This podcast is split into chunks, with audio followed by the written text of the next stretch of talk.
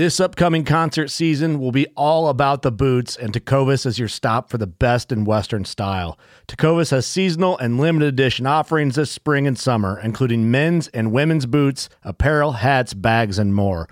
All Tecovas boots are made by hand in a time honored tradition with timeless styles that are always on trend. And Tecovas has first wear comfort with little to no break in period. It's hard to find this level of comfort paired with this level of style. Stop by your local Tecova store, have a complimentary drink or two, that's WCB style, and shop new styles. The smell of fresh leather and friendly staff are at your service. Many stores even have leather custom branding to make your boots truly personalized. And with regular live music and events, there's no in store experience like it. If you can't make it into a store, just visit tecovas.com. That's T E C O V A S.com. They offer free shipping on all boots, as well as free returns and exchanges, and ship right to your door. Go to tecovas.com and find your new favorite pair of boots today. Fishing like a local isn't just about catching fish. It's about connecting with the environment and the people who call it home. It's about hearing the stories and traditions that have been passed down for generations and sharing unforgettable moments with the people you meet along the way. Fishing like a local is having an experience that stays with you forever. And with Fishing Booker, you can experience it too, no matter where you are. Discover your next adventure on Fishing Booker. Welcome back to the Paddle and Fin Podcast Network. We're brought to you by Pelican, built tough for all situations. Go to pelican.com. Yak Gadget for all your fine kayak fishing accessory needs. Go to yakgadget.com. Eastport Marina on the beautiful shores of Dale Hollow Lake for all your lodging, kayaking, and fishing needs. Go to eastport.info. Now let's get this show started. Welcome back, everyone. Another episode of Feather and Fur. Your host, Brad Hurlbus. And today we have Aaron with the Quacks and Quivers YouTube channel. Welcome to the show, Aaron. Yeah, thanks for having me, Brad. I appreciate it. Yeah, it's always fun to get on another Wisconsin hunter, someone that's doing the YouTube game, which I don't play with at all because I don't have the time or the patience to edit video. Like the most you'll ever see out of me is a 10 second reel because that's about all my attention span is because it's squirrel and I'm off to something else. So, yeah, man, I'm excited to have you on. Um, I like to start my shows the same way, so we'll just stick with that format because it works. How'd you get into hunting? Was it a long time thing with your family, or did you kind of take it up on your own? Yeah, so I uh, actually started off on my mom's side. My right. grandpa and my uncle they got land up in Superior, Wisconsin. Um, so it just kind of started when I was younger, just rabbit hunting, squirrel hunting, deer hunting, and then it just kind of progressed into me like channeling my own route through hunting and discovering duck hunting and start doing that. Start doing like goose hunting, get more in depth into deer hunting, uh, and it just kind of branched off from that. Just started a, a spiral of anything outdoors that I could do. Sure. That's the way it kind of seems to work. I took it up on myself and I started with waterfowl, but that led into everything else. And then that led to me loving the dog work, which drug me into upland hunting. And that's where I spend most of my time now. But I mean, growing up with a family, I mean, so up in Superior, I'm assuming, did you do like deer camp then? Because I mean, that's a hike from southern Wisconsin. That's not a small drive. So for deer season, like, did you guys have the full on deer camp then? Uh, sort of. So my my uh, grandpa and half of my mom's side live permanently up in Superior. Uh, so we just stay at their house, and they just got land behind their house. Um, but yeah, it almost felt as if it was a deer camp, even though it was their house. I mean, every was everything was blaze orange. Everybody had deer photos out, um, rifles all over, ATVs running, trucks running, and it's it's always more of like a because it is Thanksgiving as well for here in Wisconsin. You know, it's it's more than just deer hunting. I mean, Thanksgiving you get to sit around, hang out with your family, tell stories, stories. Just you know, I, I listen to my grandpa and he'll just talk about stories forever about you know how when he was younger and how much it's changed over the years of not only the public land but private land hunting and how it's adapted with the internet and everything today. Sure. it's a completely different world out there. I mean, I mean, from onX and Google Maps and satellite photography and just the knowledge that's out there, just publicly available for a lot of it's free. I mean, you can use a lot of county GIS websites and state websites to look at public lands. Now you don't have to pay for onX, but paying for onX opens up just a super simple application just to like look up landowner's name or to find all the public land. I mean, when I first got started in this, my I had printed maps from wardens showing me like where the private land open to public hunting was because there just wasn't good tools on the internet yet. Yeah, yeah, it's crazy what you can do with it, and I guess I use it every year. Uh, definitely when it comes to like goose hunting and getting permission for private fields, it just makes it easier. You're just able to click on a field, see who owns it, see where they're located, and you know if you got any good luck, you can hopefully win over the field and get on a good goose hunt. But I mean, not only that, it's they have so many different applications where it comes to like if you're tracking a deer, you can start a track in the woods and then it'll just pick up where you go and it'll just follow you and it'll mark your whole track route out. So if you lose blood, you can get back on it, see where you last saw blood, and mark tree stands, trail cams, where you saw deer. There's there's so many different applications for it. It's crazy what you can do with today's world. Oh, I agree completely. I haven't. I'm still old school when it comes to tracking deer. Like I haven't used onX for that yet. Like I'm still like little pieces of toilet paper or something like that that like will like disintegrate in rain still. Um, I've been pretty lucky. The last three deer I've shot, neither one's gone more than like 50 yards. Like I haven't really had to track anything. It's just been like, oh, there it is. So I've gotten pretty lucky there. But I also haven't been archery hunting at all. I've just I've kind of skipped over archery season to focus on birds. So I I just gun hunt now, and I just use large bore rifles that make big blood trails. Yeah, it's always a plus. It's it's always nervous using a bow. You know, I mean, you can you can practice however many times you want, but there's so much more error when it comes to a bow than there is a rifle. And it's, but it's it's a thrill that, you know, it's something I can only get from hunting whitetails with a bow. It is a completely different experience than hunting with a gun. Agreed. One, I mean, it's a different time of year to begin with, and there's far more anticipation. Like at least normally, like for us around here for gun season, the rut's pretty much over. Maybe on a really early year, you might get a little tail end of chasing, but that's still pretty much done. I mean, that's Halloween weekend, first weekend in November, first week in November is like at least in my areas where it's always been historically peak activity for the rut. And when you're out there with bow and you've got, I mean, the last time I was out there with my bow, I mean, I've got this doe just head down, just walking in front of me, sniffing, and this big buck's right behind her and keeps looking at me and then right back to the doe. And the doe has no idea I'm there. And this buck like takes three steps, looks at me again. The buck knows for sure I'm there, but he's so focused on the doe, he won't run. He won't leave the doe, and the doe doesn't know I'm there.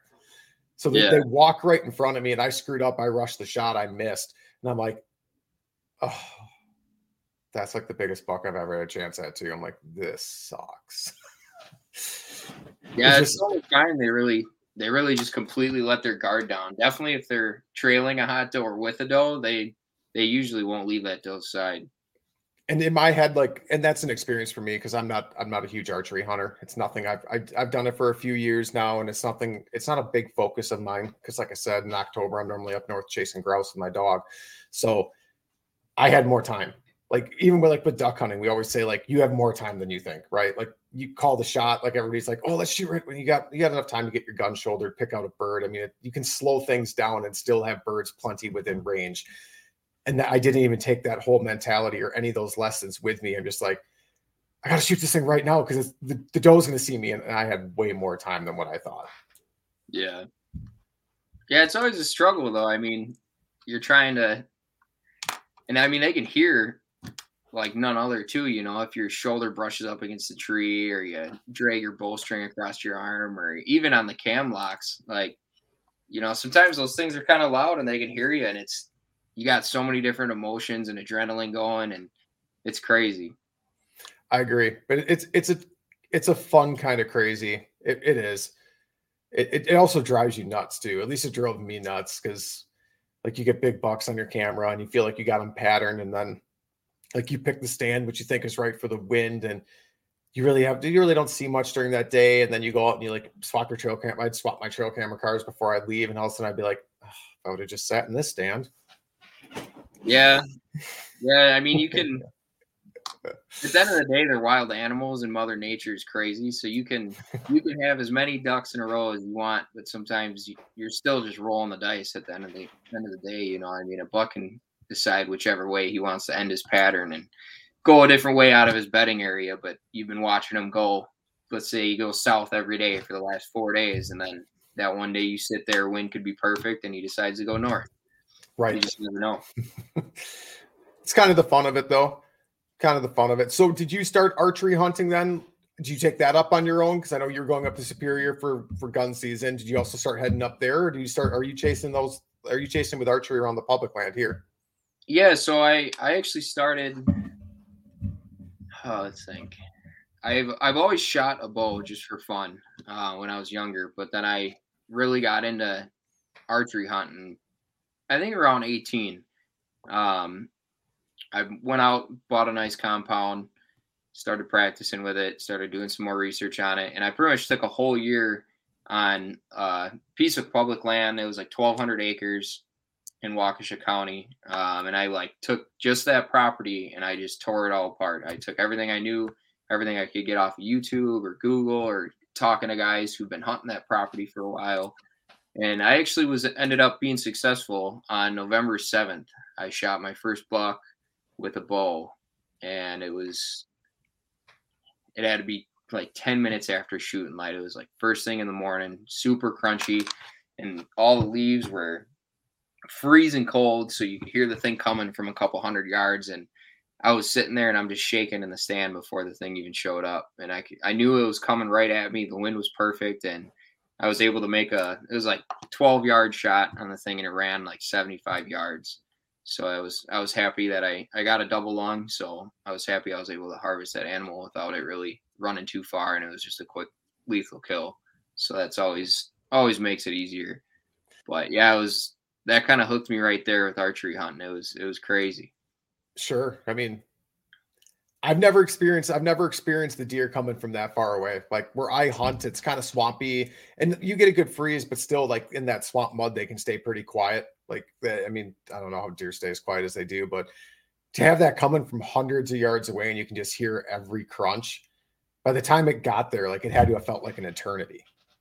Oh, it did, and it, and it was super overcast too, so it was super dark in the morning, and I I ended up hearing the thing, and I was like, the thing's got to be right here. And I was hunting on the edge of this thicket, and that thicket was like, I don't know, I had to be 15, 20 yards from the edge of my stand. And, you know, I could hear it coming, and I just could not see the thing. And I'm like, it's got to be right in front of me, you know?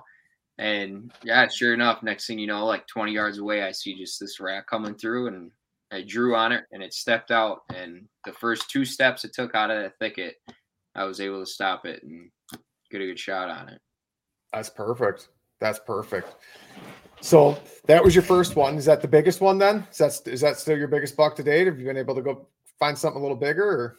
Yeah. So two years ago now, I uh, I actually ended up bull hunting this property that my buddy actually get got in uh, Brookfield, and I lived in Brookfield at the time, and there's some pretty big bucks out there. And luckily enough, he was able to let me hunt it. And I kind of did the same thing with that property. I kind of tore it all apart, checked everything out, was trying to figure out where bedding was and where the deer were trafficking through. And it had a decent amount of water in the property as well. So they were bedding kind of close to the water. Um, and there was pressure around, but I was limited and that was the only thing I didn't like because I only had that forty some acre plot, and it's like, yeah, it's private, but at the same time, I was like, you know, if a a buck was bedding just outside the property, there's nothing I could do about it.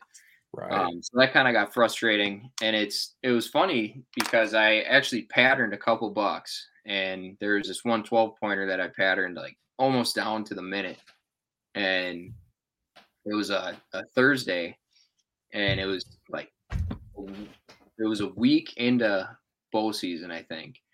Um, so just end of September, bugs are still screaming, mosquitoes everywhere, still warm temperatures. I was wearing like a just a long sleeve shirt and I went right after work. I was like, you know what, the wind's perfect. Like this is when it it's coming around, weather's dropping a little bit. So I hurried up, got out of work, went over there, and I actually ended up shooting a buck that I've never even had on camera. And I thought it was that buck I had on camera, uh, but it, this one's got split brow tines, and the one I was getting on camera didn't. And I ended up shooting him at 10 yards, and he dropped right in his tracks. So that was uh, awesome. uh, that was pretty crazy. And it wasn't it wasn't a huge deer compared to some of the biggest deer that are sh- getting shot here in Wisconsin, but sure. it was a 127. But for me, that was the biggest buck, and still is the biggest buck I've shot. That's there, um, that, there's nothing to complain about. About I mean, 127 is a big deer. I mean, that's a big buck. Oh, At least yeah. to me, that's a big buck. I mean, that I don't have anything anywhere close to that. I mean, that's that's a big buck to me. Yeah, I mean, I'm a I'm a hundred percent satisfied with it, but now it just got that itch going where I'm like, now that I've I've shot two bucks with a bow, uh, I haven't shot a doe with a bow, but I've shot a lot of does with a with a gun. Shot one buck with a gun. Um, now I'm getting a little more patient, and I'm trying to chase after those bigger deer now and kind of enjoy the cat and mouse game that they play with you. Sure. Ch- change your experience a little bit. And I think everybody kind of goes through that little evolution in different ways where at first it's like trying to get that kill. And now it's like, well, I've done that. Now I want to ch- enjoy more of the experience and that cat mouse game of that and trying to pattern those big buck. That that's a completely different experience. I mean, that's taking it to another level. Yeah, and it's I, I enjoy the challenge. You know, it's, a lot of guys can go out there with a gun and shoot a deer, uh, but for me with the archery thing, it's you got to get pretty close and personal with those bucks. And some of those big bucks, I mean, you make one little snap on a twig and they're they're gone and out of there, and they won't ever run that trail again. So it's it's definitely hard playing that, but I think that's why I enjoy it the most. Absolutely. I mean, they're that big for a reason right? I mean, it's not like they're a two year old deer when they're getting big around here. I mean, they've seen a few seasons now. They've seen probably a few hunters by that point. They're they're they're getting older and wiser. I mean, it's just shows you how much better and how much more advanced you have to take the whole entire hunt in your game to try to get on those big bucks. Yeah, yeah, it's definitely interesting. And now that I'm doing everything on public land, I kind of strayed away from private, except for uh, gun deer. I'll still hunt with my uncle and my grandpa up there. And but for for as far as archery goes, I'm going to stick to public in Wisconsin. I mean, we have I I can't put an exact number on it, but I know it's over like a million acres or something like that here in Wisconsin. There's a lot of land. Um, I think it's like 33 million acres or something like that. It's it's crazy. Um, your brain needs support, and new Olly Brainy Chews are a delightful way to take care of your cognitive health. Made with scientifically backed ingredients like Thai ginger, L-theanine, and caffeine, Brainy Chews support healthy brain function and help you find your focus, stay chill, or get energized. Be kind to your mind and get these nootropic chews at olly.com. That's O L L Y.com. These statements have not been evaluated by the Food and Drug Administration. This product is not intended to diagnose, treat, cure, or prevent any disease. With threats to our nation waiting around every corner, adaptability is more important than ever. When conditions change without notice, quick strategic thinking is crucial. And with obstacles consistently impending, determination is essential in overcoming them. It's this willingness, decisiveness, and resilience that sets Marines apart. With our fighting spirit, we don't just fight battles, we win them. Marines are the constant our nation counts on to fight the unknown. And through adaptable problem solving, we do just that. Learn more at marines.com. So I'm going to keep running that. But I mean, there's some huge bucks I've seen, even duck hunting on public property. And I mean, they're just monsters. But like what you were saying, they figured out the people, they figured out the pressure, and they know where to go.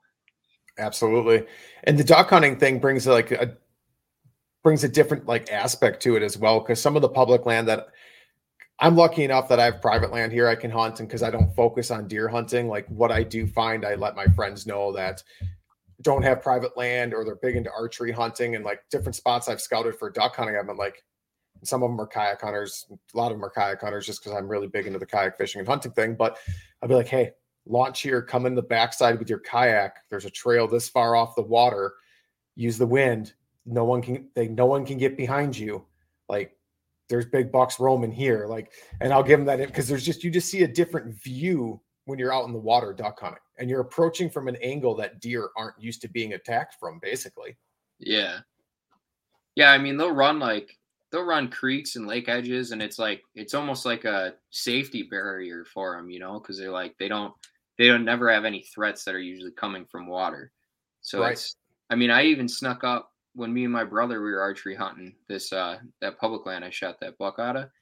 We took a canoe into it actually, and we didn't have arrows, knock, nothing. Just bows laying in the bottom of the canoe. We're just paddling, and all of a sudden, this ten pointer stands up five, ten yards from the little creek that we're paddling in on, and you know we're fumbling around trying to get a bow, and he's just sitting there staring at us, and we were Has no idea what you are at Yeah, that we- point. he had a good wind and he was you, that buck just never even seen it. So he was just sitting there trying to figure out what we were.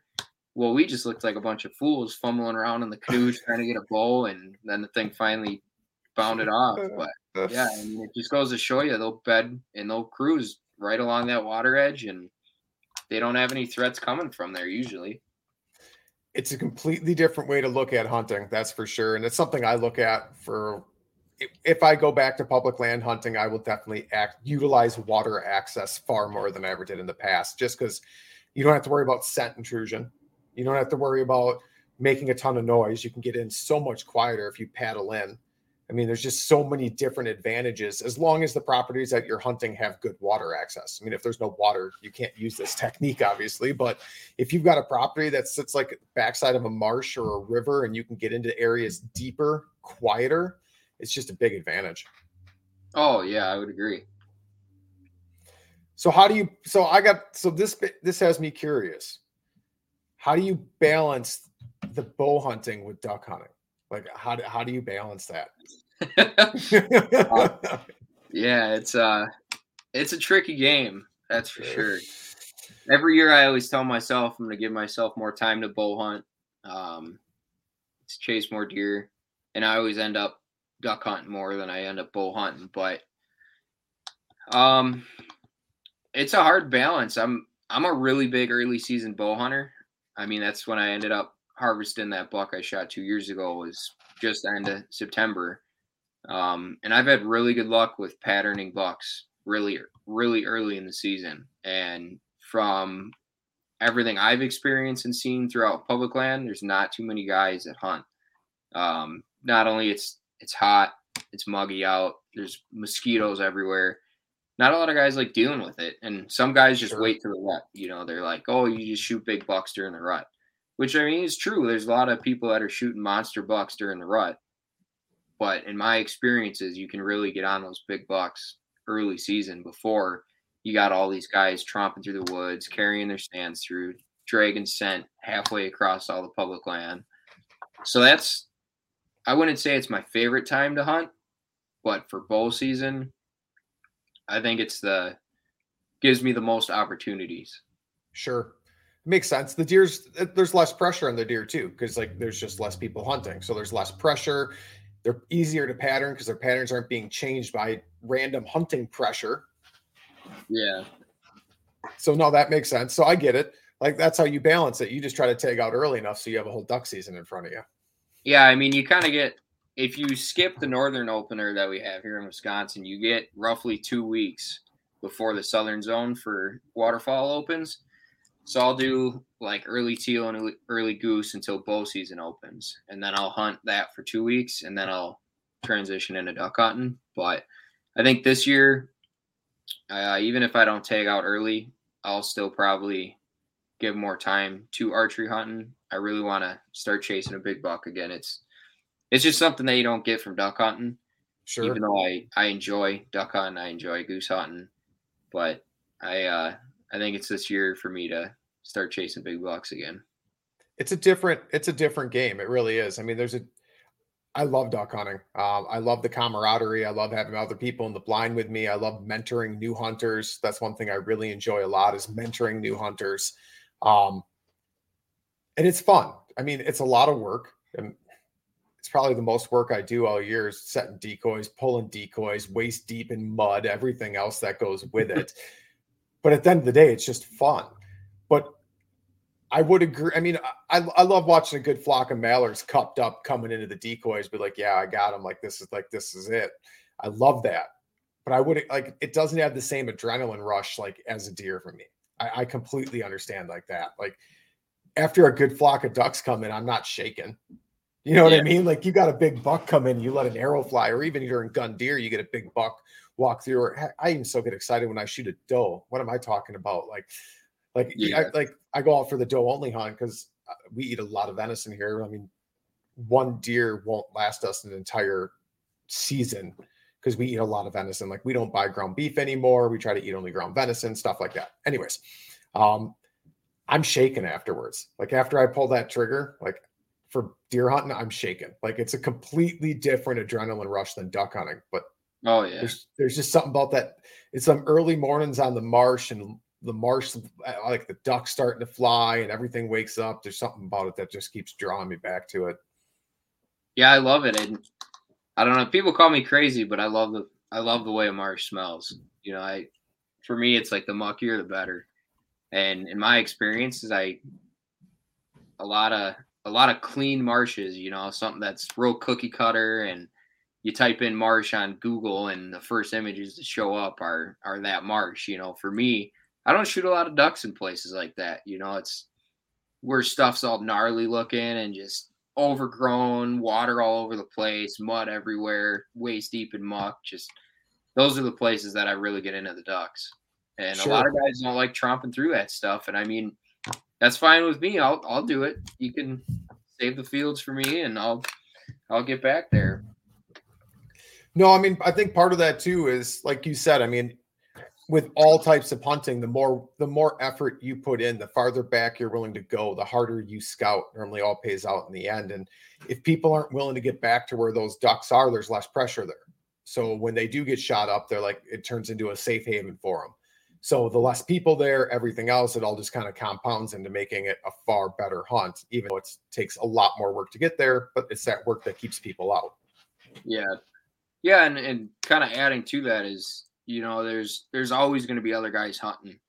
And eventually someone will figure out the spots that you're pushing into and i mean they'll they'll either hear you out shooting and you know wonder like oh you know like where where are those guys? And they'll start going on onX maps looking at like oh there's a pond back there there's a creek running through here.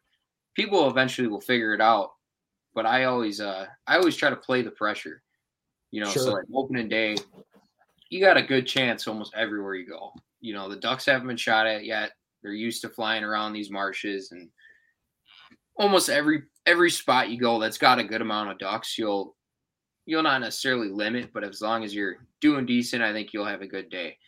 But then after that, you know, these guys, I'd say 75% of the guys I see, they'll hunt the same slough or the same marsh all year long, whether there's ducks there or not. They'll just keep shooting it. And they're like, oh, well, two years ago on that Thursday, I we shot a three man, and it's like okay, like that's I don't disagree. Like that marsh right. can be good, but I I always play off of the pressure, and I try to stay one step ahead of the pressure. And it's like if there's guys that are hunting these marshes and going into these sloughs, I know the ducks they're gonna go over here, or they're gonna go to the south end of the marsh, or or they'll fly over the trees into this creek or something and try to get away from the guys. So I always try to play the pressure when it comes to public land duck hunting and that makes sense. I mean, that's a huge factor with it. It's trying to, it's a lot of scouting too. I don't think, I think a lot of people stop scouting throughout the season as well because I think they get into those routines where there should be, if there's ducks here, they should be in this marsh. Or I've had ducks here in past previous years, they should come back where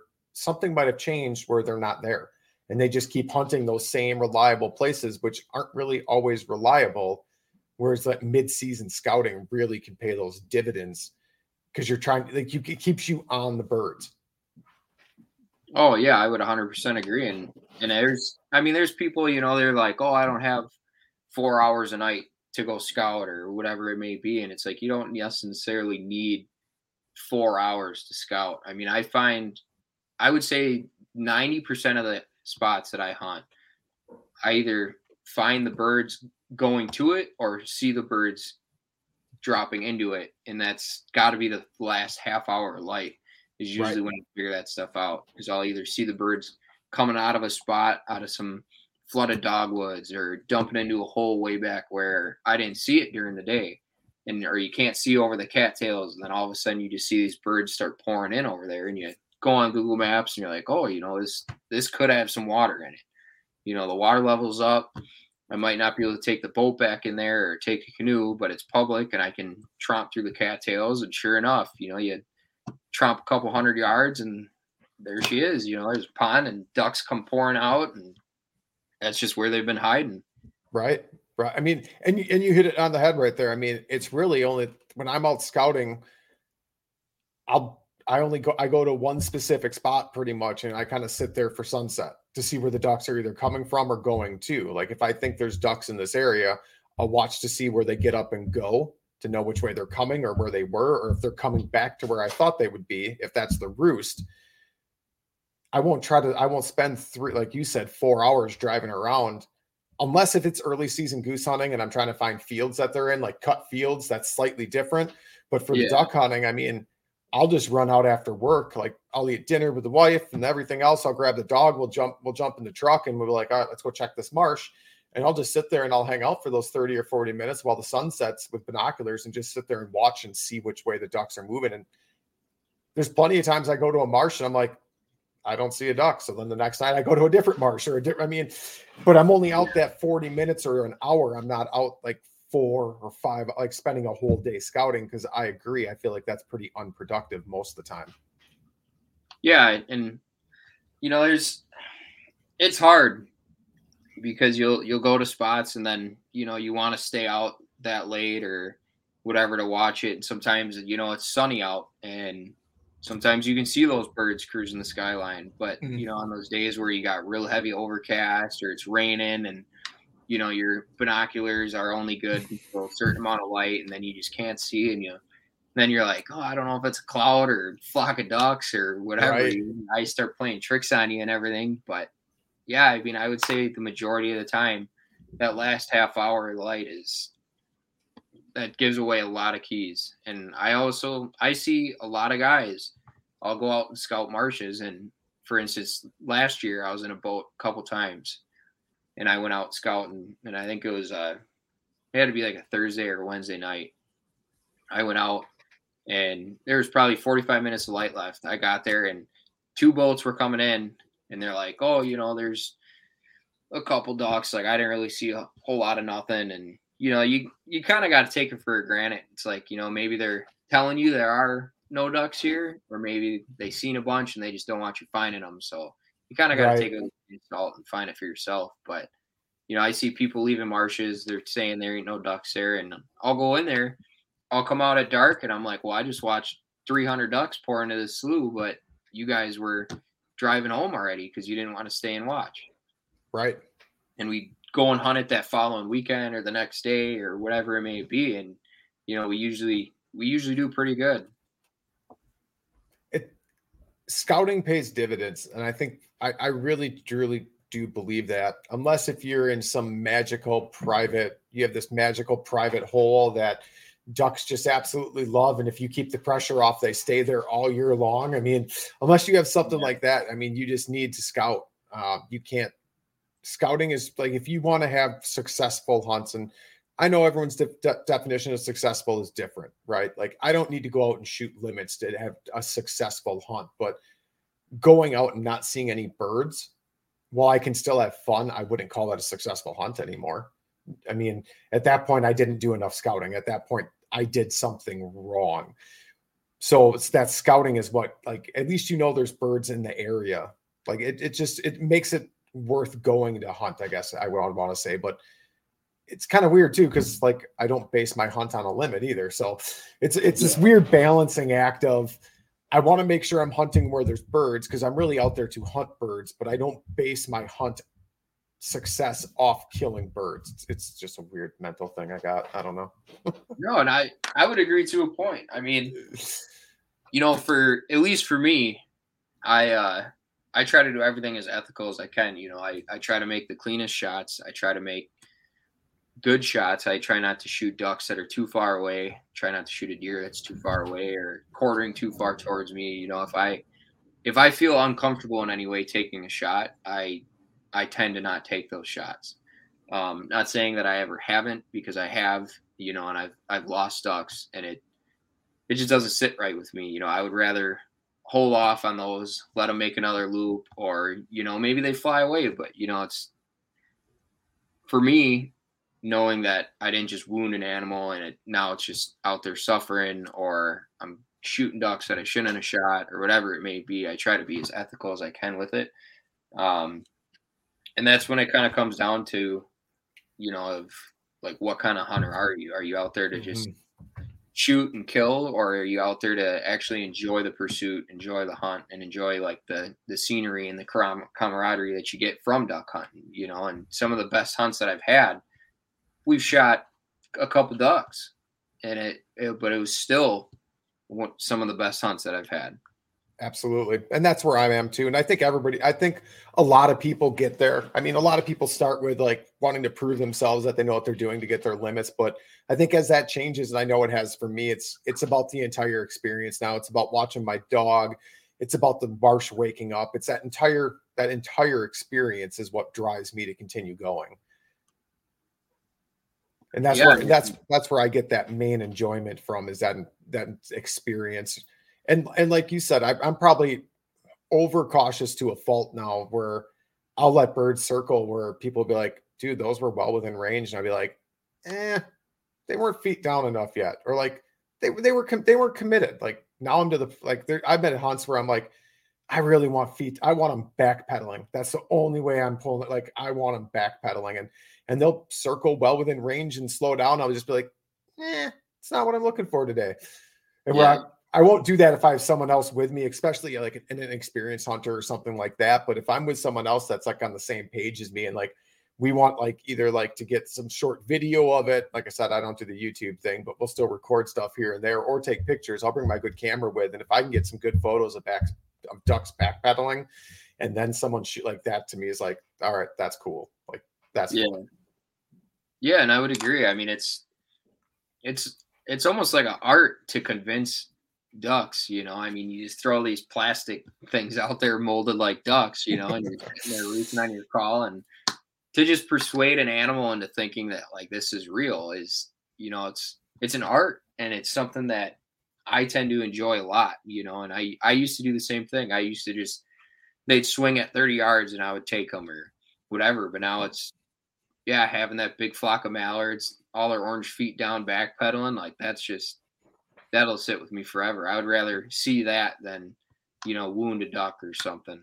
Oh, agreed. I'd rather have one good flock come in, feet down, backpedaling, and like everything like just works like that, than have a limit of pass shooting, even at like an ethical range of 25 or 30 yards, but they never really commit. They just circle. And I'd much rather have one flock fully commit than take a limit of like 25 yard, like circling birds. Yeah. Yeah, it's just, just an experience that you know not a lot of people get to see it, and it's it's cool to be able to do something like that. I've had a couple of really fun ones too. Like I really was big into field hunting geese, not so much anymore. I'm starting to put together another field spread. I kind of got out of it. But I had a couple of those times where like you got like those three or four to land and you have another flock coming behind you and you got like three or four geese walking through your decoys mm-hmm. and you've got birds cupped up coming over the tree line like those like that i can i still remember that hunt because it was like the first time we got birds to land and we continued to work other birds and i'm like this is amazing like this is like something i've never experienced before because these geese are like 30 yards away walking through our decoys now and we're like sitting there in the layout blinds and we're still calling. They're not freaking out and like you got this group of like 10 or whatever it was behind them just locked up and committed. I'm like this is awesome. Like that was when i really got hooked on like field hunting geese. Yeah. Yeah and that's something i want to get better in is is field hunting you know I, I really don't do a whole lot of it here in wisconsin i kind of primarily stick to water and puddle ducks but last year i kind of dabbled with it i actually shot my first mallard in a field last year uh, so nice. that was cool for me. But yeah, it it kind of you know ignited something else that I want to start chasing and start getting better at because it's just the challenge. You know, I feel like for the most part, I mean, I'm not perfect and I'm definitely not the best duck hunter, but we do really well when it comes to water uh, with just figuring out our spreads, how to play ducks. We we do really well. So now it's something. It's just another challenge I want to take on is to commit to field hunting and trying to figure that out, whether it's geese or ducks or whatever it may be. Just figuring that out and learning a new skill is always always a plus to me. Field hunting's fun. I don't know what I don't know what's more work to be honest. They're both a lot of work. They are. I mean, there's there's plenty. There's one field hunt I remember where it was just super wet and just muddy, and we couldn't drive in the field because it was just too muddy, and we didn't like the farmer probably wouldn't have like we knew the farmer. We were in really good terms. He wouldn't have cared, but we didn't want to wake him up to get the tractor out to get us out because that's how muddy it was. And there, there's just, we weren't going in there with an enclosed trailer and that stuff. So we humped all of our full body decoys in hundreds of yards into this field. And afterwards, I was just spent. Yeah. like we like we had an awesome hunt. It was a great hunt. But afterwards, I'm looking at all those decoys, and that thought crosses your mind like the farmer can just till them in. I don't even care. yeah, I've definitely uh, definitely been in those shoes. I think I think every waterfowl hunter has at some point where the it was just so much work, and you're looking at those decoys like, do I make enough money to just replace them? right. yeah, I mean some of those some of those full bodies they can get pretty heavy too. Oh yeah, that they can. And then when you're only carrying four or six at a time and you're trying to set up three or four dozen, you're just walking back and forth and back and forth. And now I do things a little differently. I've got like some carts I can use, or I've got some collapsible wagons that work good for certain situations. And I've started using decoy sleds also. If it's that wet and muddy, sleds sometimes will pull halfway decent. Or in a marsh, I use a sled too because it seems to pull halfway decent. But I'm trying to not. I'm trying to carry less and work smarter. yeah, I uh, I feel that. I've also, like I said, because I got out of the field hunting, I sold my enclosed trailer. I sold all my full bodies, and I've actually made the switch to silhouettes. So I can carry four dozen silhouettes on one shoulder with my back, with my blind, and my gun, my case, all at one trip. I mean, you get a couple of you get four dozen silhouettes out there. I still have some shells and some other things. I mean, you can make a really really good looking spread for a lot less weight.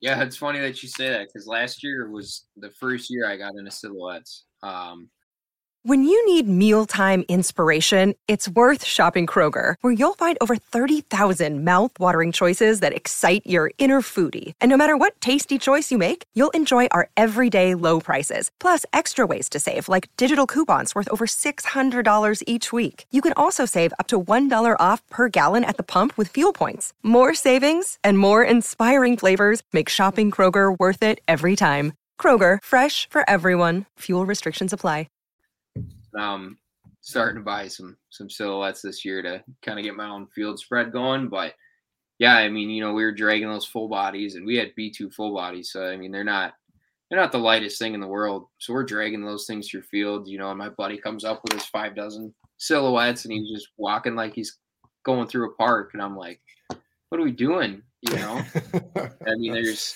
I wasn't I wasn't sure on how they would do, you know, because to me, I was like, just like a piece of cardboard that looks like a goose, pretty much, you know. Right. Um, then I started to do a little more research on them, see what guys are doing with them, and people are doing phenomenal with silhouettes, and it's for the price point and for the convenience of just being able to carry five dozen in a bag and have your blind on your back with your gun with you and whatever, and not be drenched in sweat by the time you get out to the field. It's right. Just, it just makes complete sense. And it's cool, like if you set up a big enough spread. I only have four dozen, but I've hunted over 12 at one point, like with other buddies and whatnot that were really big into it. If you see it from an aerial view with a drone, it looks way different than what it does on the ground. It really does. Cause like as you come over the top, like as like they disappear and then you can see them again, it almost looks like they're moving because yeah, like it's it's it's like a 2D shape in a 3D world. I don't know how else to describe it, but it's like they move because like you see some, then you don't, then you see more, and you don't see them, and it's like they're it, it's weird, but I can see why it works when you look at it from up above.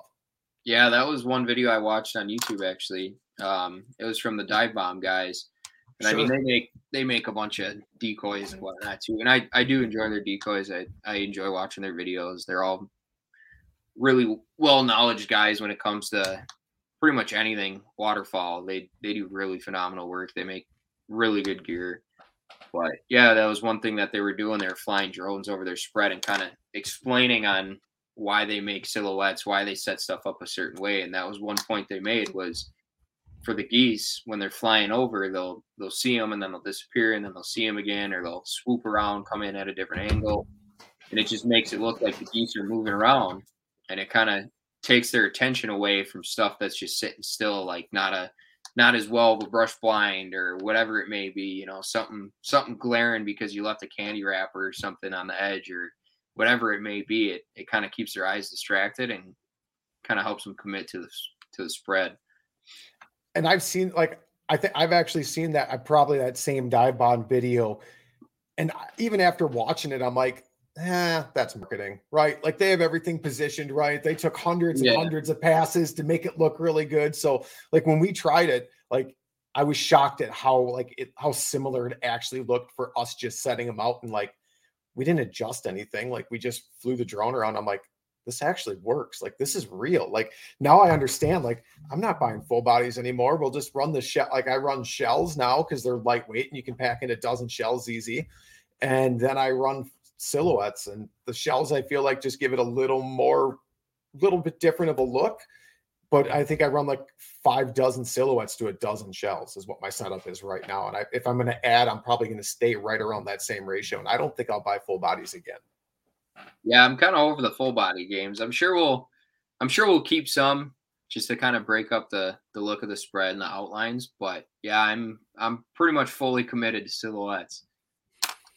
It's when once you have success over them as well, it's like, why have I been doing this the other way? Like, especially like if you can't drive into the fields you're going, if you can drive in silhouette, like it doesn't matter at that point.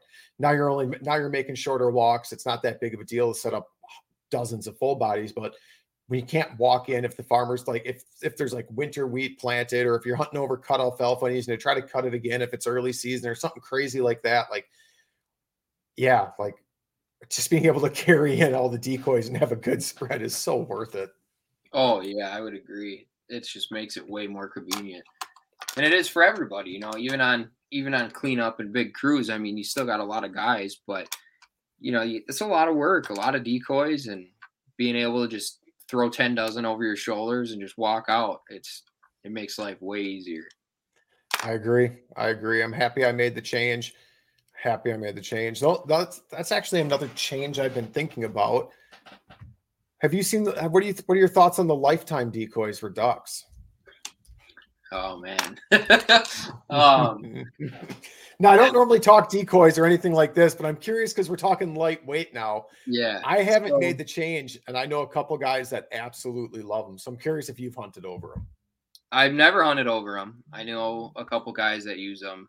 Um, from what, and I, I've I've seen them, I've felt them, I've carried them, never hunted over them. Um, for me personally, it just comes down to the financial thing. They are expensive, um, but they are extremely well made. And if I if I didn't have to budget on a waterfowl basis of being able to support myself and and all that. Uh, if I just had endless money to blow um, on decoys, I would 100% buy lifetime decoys. They're phenomenal decoys and extremely lightweight.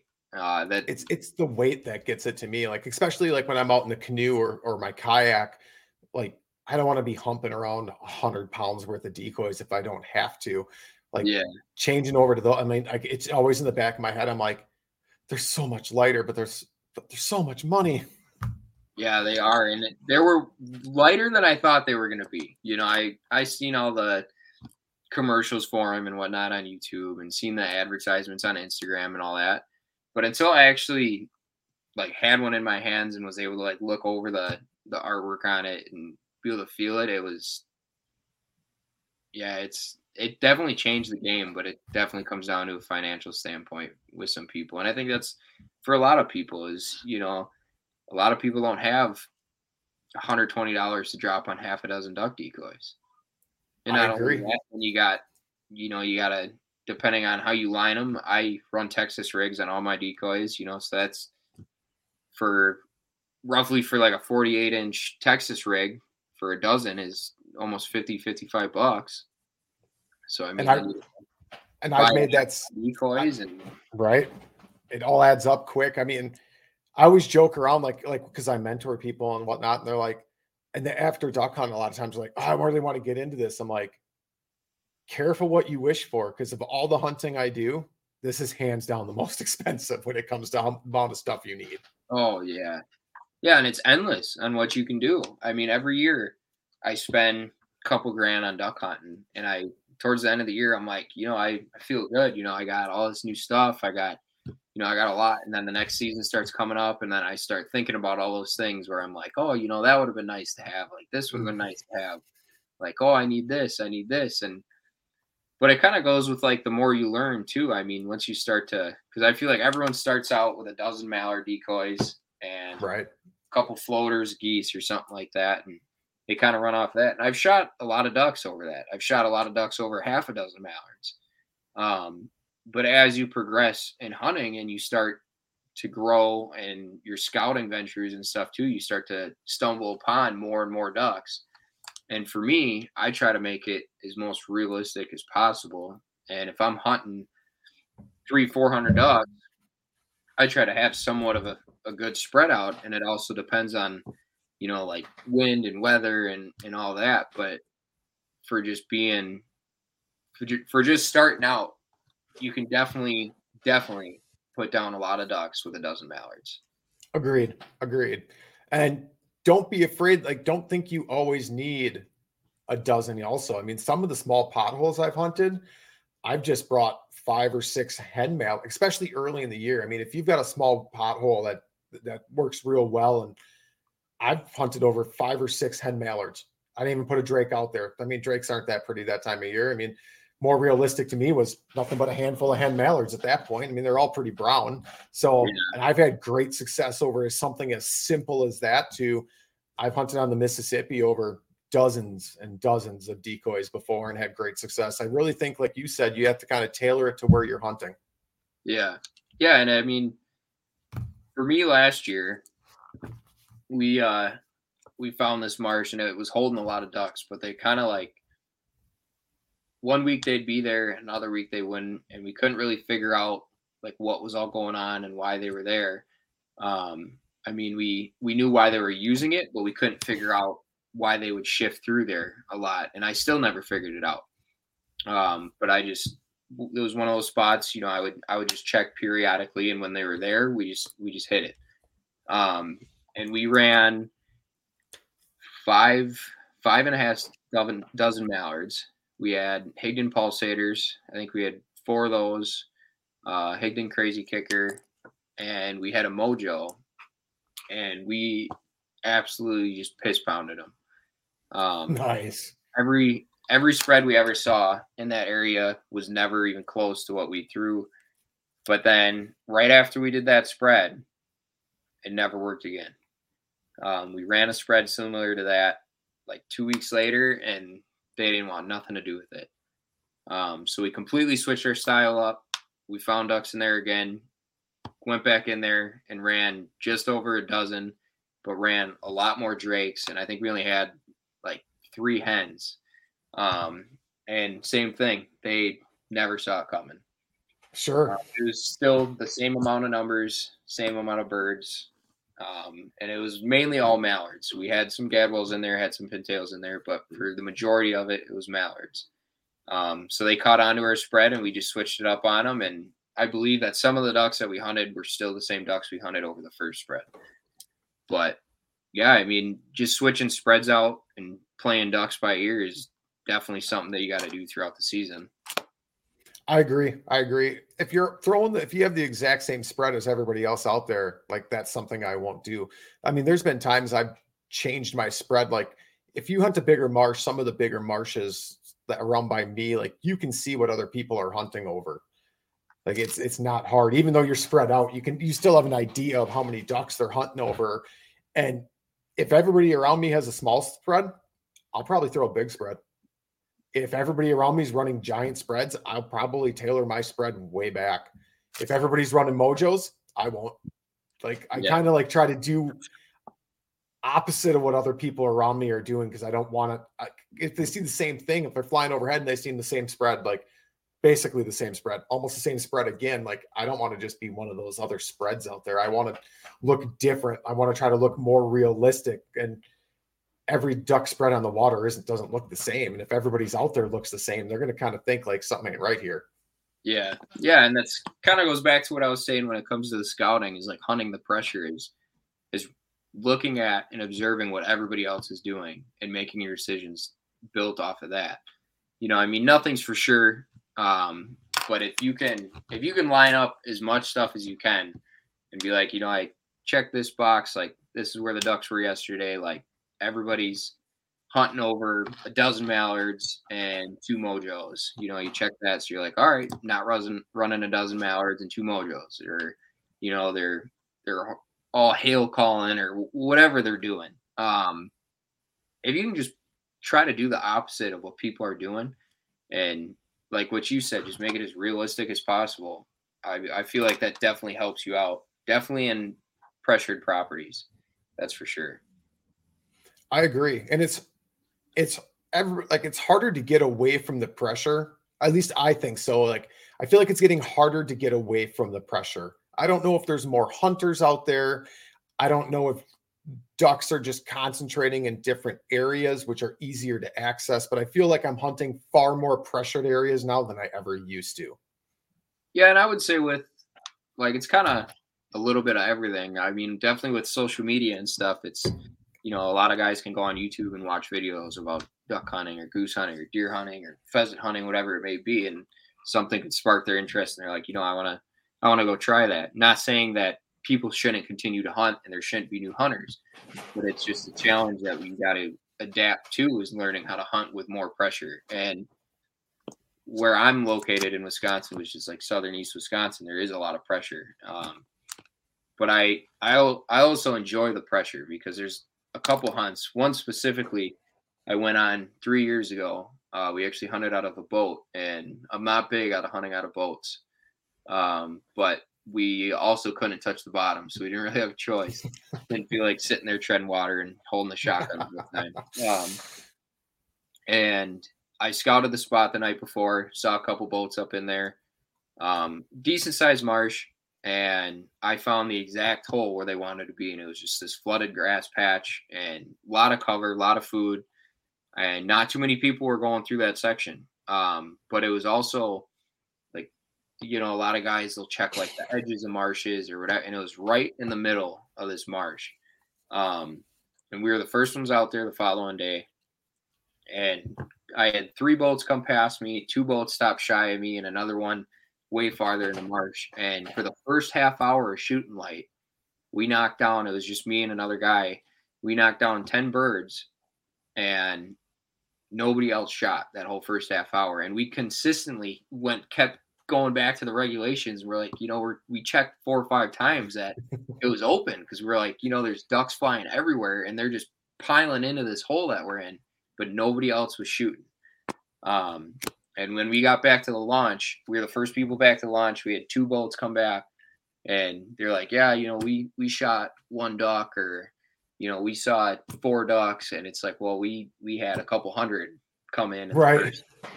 half forty five minutes, the, and we were done.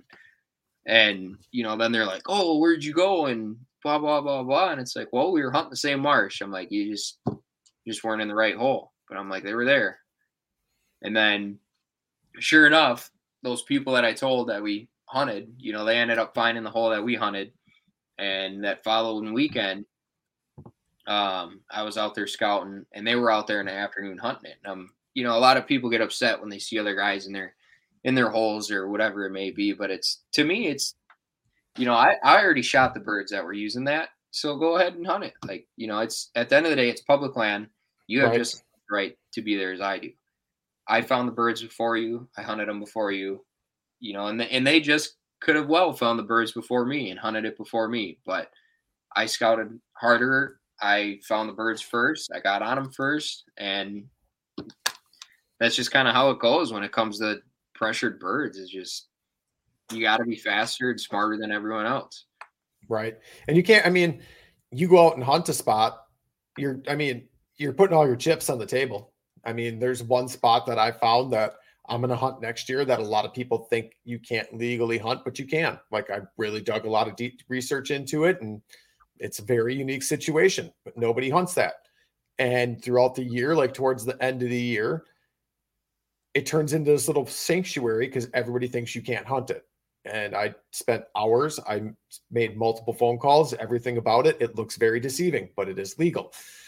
Yeah. So I'm going to wait. I'm going to be patient, wait until all those birds, because I mean, last year that's just where they wanted to be and wanted to be. And I, and I, once I do it once though, I mean, the, the word's out. Like it, it's like Yeah, it's- I'm gonna have to wake. I'm gonna have to wake up earlier than the next guy. I'm gonna have to get there first. And after a hunt or two, I mean, it's no longer going to be that bird sanctuary. It's going to be like the rest of the marsh, high, high pressure. But I'm going to pay play my cards right. I'm going to wait till we got a good amount of birds in here, and I'm going to go hunt it, and it's going to be phenomenal. We're going to get back to the ramp, and everybody's going to be like, "You can't hunt that," and I'll be like, "Looking at it for yourself, man." yeah, I mean, and that goes back to too, you know, is is I feel like some guys just don't do enough research on certain properties, and there there are it does get confusing. I mean, there's freaking boundary lines all over the place. Oh yeah, You hunt if you hunt by a wild refuge, there's refuge signs everywhere. You, it does get confusing. Um, but in my experience, most DNR wardens will either help explain it to you. I've had DNR warden actually come out and you know verify what I'm doing and you know like show them on my phone like hey this is like where I'm planning on going like just want to double check and I think before you do anything if you are seriously questioning a spot if you can hunt it or not is definitely talking with your nearest game warden and just trying to figure that out. Um, Absolutely. The last thing you want to do is be caught red-handed for something that you shouldn't be doing, even though you think you're perfectly fine in there. It's always better to just double check, make sure you're legal, um, and it's just more enjoyable then. I agree 100%. I mean, I already talked to the warden about this. I talked to the county sheriff's department about it. I mean, I made multiple phone calls to confirm what I was looking at. So I agree. Like, if it's not cut and dry, like if it's kind of questionable, you really got to do that extra step of research and make those phone calls. Because uh, not only that, because once you've made these phone calls, if people truly do think it's not legal, someone's going to probably call you in. I mean, it's Yeah. going to happen. So there's only a couple of wardens per county. I mean, now granted, if they call the sheriff's department, you'd have to make sure they talk to the right cop, but that's a little different. But I mean, if you've done all your research, odds are when that phone call gets made, they'll be like, he already checked with me. That is actually legal. Yeah, it's that's funny because I I found a spot similar to that last year actually, um, and I stared at it on a map for a while, and I was looking at all boundary lines, and I was like, I don't see how you couldn't hunt it, um, and it definitely does not look like you can hunt it, um, and I I got super confused, and I just started to frustrate myself over it, and I ended up talking to a game warden, and the first game warden I actually talked to said I couldn't hunt it. Um, and my buddy called me crazy because I started arguing with him. And I was like, you know, I was being super polite. I wasn't being rude or anything like that. But I was like, I've done all the research on it, checked boundary lines, like walked out there. I did everything I possibly could do. And I was like, no, you legally can hunt this. I'm like, you have to. I was like, I just, I know you can. Um, so he actually had me send him a pin of the spot I wanted to hunt. I sent him a printout of like the map overlays and the boundary lines. Um, and it was by a refuge. And he actually talked to the boundary guy who deals with all like the boundary lines and all that. And he actually came back and told him that I was correct. Um, so the warden called me back and he's like, Hey, uh, yeah, you can hunt that area. He's like, I apologize for, he's like, saying what I did. And he's like, I just didn't know. Um, but he's like, I checked with everybody, and he's like, you can you can hunt it legally. Um, he's like, just make sure you got your gun in your case when you're walking and all Sure. that. Gave me a rundown on what you should do, and um, I was never, I was never yelling at him or like that type of argument, but I was sternly saying, hey, like, I disagree with what you're saying. I've done all the research on it.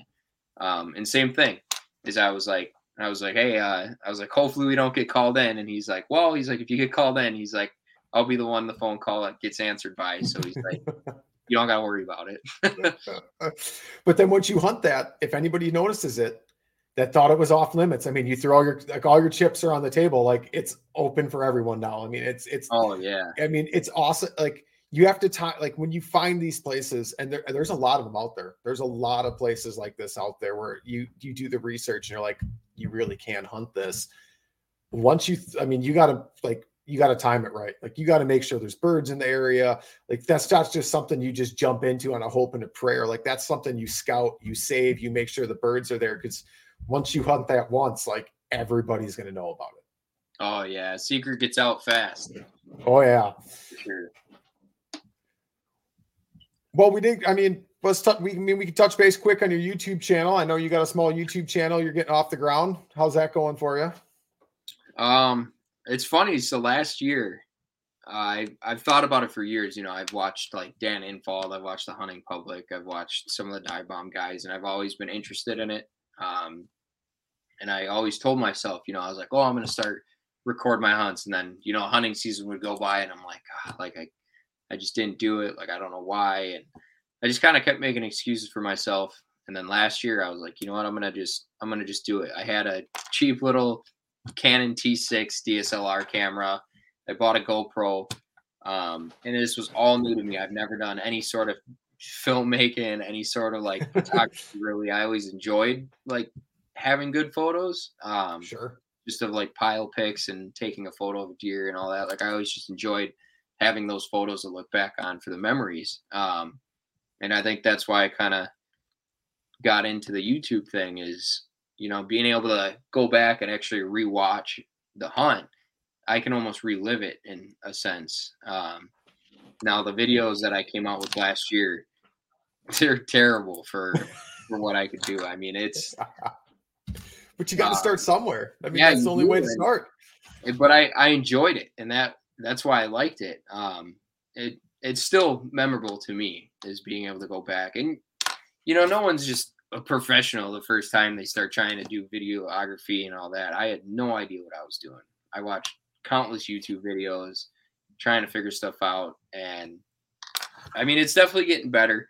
Um, I've upgraded camera equipment. I started to get into it more. I start practicing a lot more. I actually went out quite a bit this year um, like over the winter, and I was just practicing editing videos, practice making videos, practice talking in front of a camera, all that. And all that stuff pays off. Um, but yeah, it's I'm excited for this year.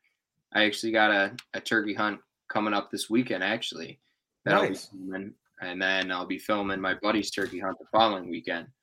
But yeah, I just really enjoyed it. Um, and now it's becoming more of a passion. Is not only not only can I enjoy the passion of hunting, but now I can kind of like freeze those memories in time for people by making the videos. They can always come back and look at it. And it's it's getting difficult between like, do I want to pick up the shotgun or do I want to pick up the camera? Um, right. you know, and I've I've shot a lot of ducks.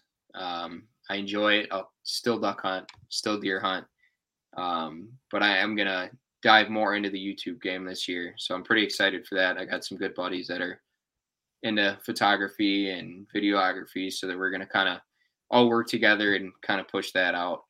Um, but yeah, I'm gonna just keep practicing, keep getting at it, see see what I can create, and I want to be inf- informational for everybody. I don't want it to be just like you go on YouTube and you see some of these hunt videos and it's like, oh, I ad for this, ad for this, ad for this. You know, it's I don't want nothing to do with that. I want people to be able to either get entertainment out of it or information out of it. Sure. Um, and for me, being able to share that to somebody else and show other people an experience that I enjoy and show my passion is something that, you know, I, I really enjoy it. And I just want to, want to keep sharing those experiences with people. I get that 100%. That's why I mentor. I mean, that's a big reason why I mentor first time hunters. I mentor, I work with different nonprofits for veterans and first responders. I take kids out hunting. I mean, that's a big reason I do that. I'll give you credit. Like I have no patience for for editing video. I just can't. I sit in front of a computer all day long for work. I cannot sit in a computer and just edit videos. Like it takes me, it takes me enough of my mental like aptitude just to be like, all right, I got to sit down and try to edit this like 30 second reel. Yeah. like doing five or 10 minute YouTube videos, there's just no way. Yeah. I give you all the credit in the world, man. it's definitely a challenge but um i'm definitely getting way better at it i mean the first video i ever did was off a DSLR and a GoPro. Um, and some of the footage is all right. Most of it's crap um, compared to what I want to be doing in the future. Sure. And what I'm kind of working for. But I also enjoyed figuring it out. Um, it's a challenge. And to be able to take something and just kind of like make it into something you just go back and rewatch and relive that's just so intriguing to me. So being able to to get better at that and be able to like tell a story through the videos is something that i'm working on and definitely getting better with. And i'm hoping that this year is uh, a big step in the right direction. I got better equipment got some people that are definitely willing to help out and understand what's all going on and where i want to go with things. Um, so i'm excited for it. I'm excited to be able to share it with everybody else and I hope people can get some sort of entertainment or some sort of information out from it. That's awesome, man. On that note, why don't, why don't you take the next couple of minutes, let everybody know where they can find your YouTube channel, Instagram, if you got a Facebook page, Twitter. Not, I don't know who's got Twitter, but I always offer it out there. So I never had a Twitter. I, I don't know if I ever will. Um, but no, yeah. So on YouTube, it's just Quacks and Quivers Outdoors. Um, same with our website, just quacksandquiversoutdoors.com. I actually just started coming out with apparel. I actually got one of the hats on right now. Um, I like I got, it. I, li- I, like the old school camo, man. I'm a, yeah, I'm a fan of the old school trucker hat. Yeah, I love it. It's uh, you know, so it's, it's not for everybody, but you know, you have the option. You're not forced. That's the best part. Um, but yeah, I love the old school camo. Love the old school look. That's just something I I wanted to have on the website. Um, but yeah, I just got hoodies, some hats coming out. Um, got some t-shirts coming out for summer. Uh, and then Instagram is just Quacks and Quivers Outdoors as well. But yeah, it's it's something that you know it's interesting being on social media and the people you meet, just all enjoying the same thing that you're out chasing. It's it's cool to have that like link between everybody. I agree. It's it's amazing how big the community is, but how small it can feel. Like for all, I mean, I can't, there's only a handful of times I've messaged someone and, and I blind message people all the time. I, I didn't really know you. I'm like, hey, come on the podcast. Like, it took me a long time to get out of my comfort zone to like do that, to like find guests, even because I never really had planned on doing a podcast. It just kind of happened. Like, it just kind of appeared, to be honest. But, um, like it's a, it's blown my mind how receptive and friendly like people really are in the community and I'm the same way. I'll have people message me, "Hey, how do you have this set up? Or how did you do this with your kayak? Or how do you like how do you do this on your boat? And i'm like oh hey man it's just like this here. Like or i'll have someone be like oh i saw you got that new that new light from like southern light leds like was it really worth it? I'm like yeah it really was. Like i'm not gonna lie about it. Like it was money well spent. Like the difference is night and day. It really is. But like i'll be 100% honest. Or if someone will message me and be like hey what do you think of this piece of equipment i saw you using? I'll be like it's trash. I'd never buy it. I won't say it publicly, but I'll tell you personally, I'd never buy it. So, yeah. I mean, it's just amazing how friendly and like forthcoming a lot of people are if you ask the right questions. If you ask like about gear or setups or like techniques, if you start asking like, hey, where should I go hunt? That's not going to come across in the right light. But if you ask the right questions on like trying to gain knowledge of, hey, like this is how I'm going to set up my my hunt. What do you think? Or this is the setup I think I'm going to use for my kayak. Do you see any problem? Like all of that stuff, all those questions, I've always been like, absolutely. Like, here, do this, try this, do, do it this way. Oh, you like my setup? Here's links to everything I've installed on my kayak. Like, I don't care. You can make the exact copy of mine. It doesn't bother me one bit. Like, go for it. Yeah, and I I would I would definitely agree to that. It's it's fun to be able to share that stuff, you know, because everyone everyone starts from something. You know, I mean, even the greatest deer hunters, greatest duck hunters. Like n- nobody had a forty thousand dollar duck boat, you know. Right. You don't start out with that. So it's it's cool to be able to share those experiences and help help new people kind of get a get ahead of the game a little more than just trying to guess for themselves. So that a lot of it you got to learn yourself, but you know, being able to to help and reach out is is definitely the part of social media that I enjoy. I agree, man. I agree 100%. Well, I will drop links to all of your stuff in the comments for the show so everybody can check out your YouTube channel and watch it grow. I think it's going to be great. I'll keep an eye on it. I think I already subscribed. If I didn't, I will. Um, look forward to next season, man. I hope you have a great duck season. I hope you are able to chase them bucks and like really get a good pattern on one and really enjoy that experience. I think that's really cool. I'm ho- I, I hope you video it. I hope you video it. I'll be I'll be interesting to watch with you. Oh, it'll be there. It'll be there. That'll be awesome. That'll be awesome. I got a turkey hunt coming up this weekend, so that'll be uh that'll be going up here soon. Awesome. Yeah, I look forward to the future for you, man. I think it'll be cool. Um, all my listeners, thanks again for tuning in. And until next time, keep chasing that experience. Thanks for tuning in to another killer episode here on Paddle and Fin. Be sure to drop a five star rating, a thumbs up, or smash that subscribe button on any platform you're listening in on. Be sure to check us out on Waypoint TV, waypointtv.com. Make sure you sign up for the Fantasy Kayak Fishing League at paddleandfin.com forward slash fantasy. You could support this show through Patreon, patreon.com forward slash paddle and fin. Don't forget to check out the website paddleandfin.com. Catch us on YouTube. If you got a question, comment, or want to see a future guest on the show, be sure to email us at paddleandfin at gmail.com. Shout out to our show supporters, Yak Gadget. You can check out all the fine kayak accessories at yakgadget.com. Pelican Professional. For all your cases, coolers, and lighting needs, go to pelican.com. Rocktown Adventures, your Midwest premier paddle sports destination.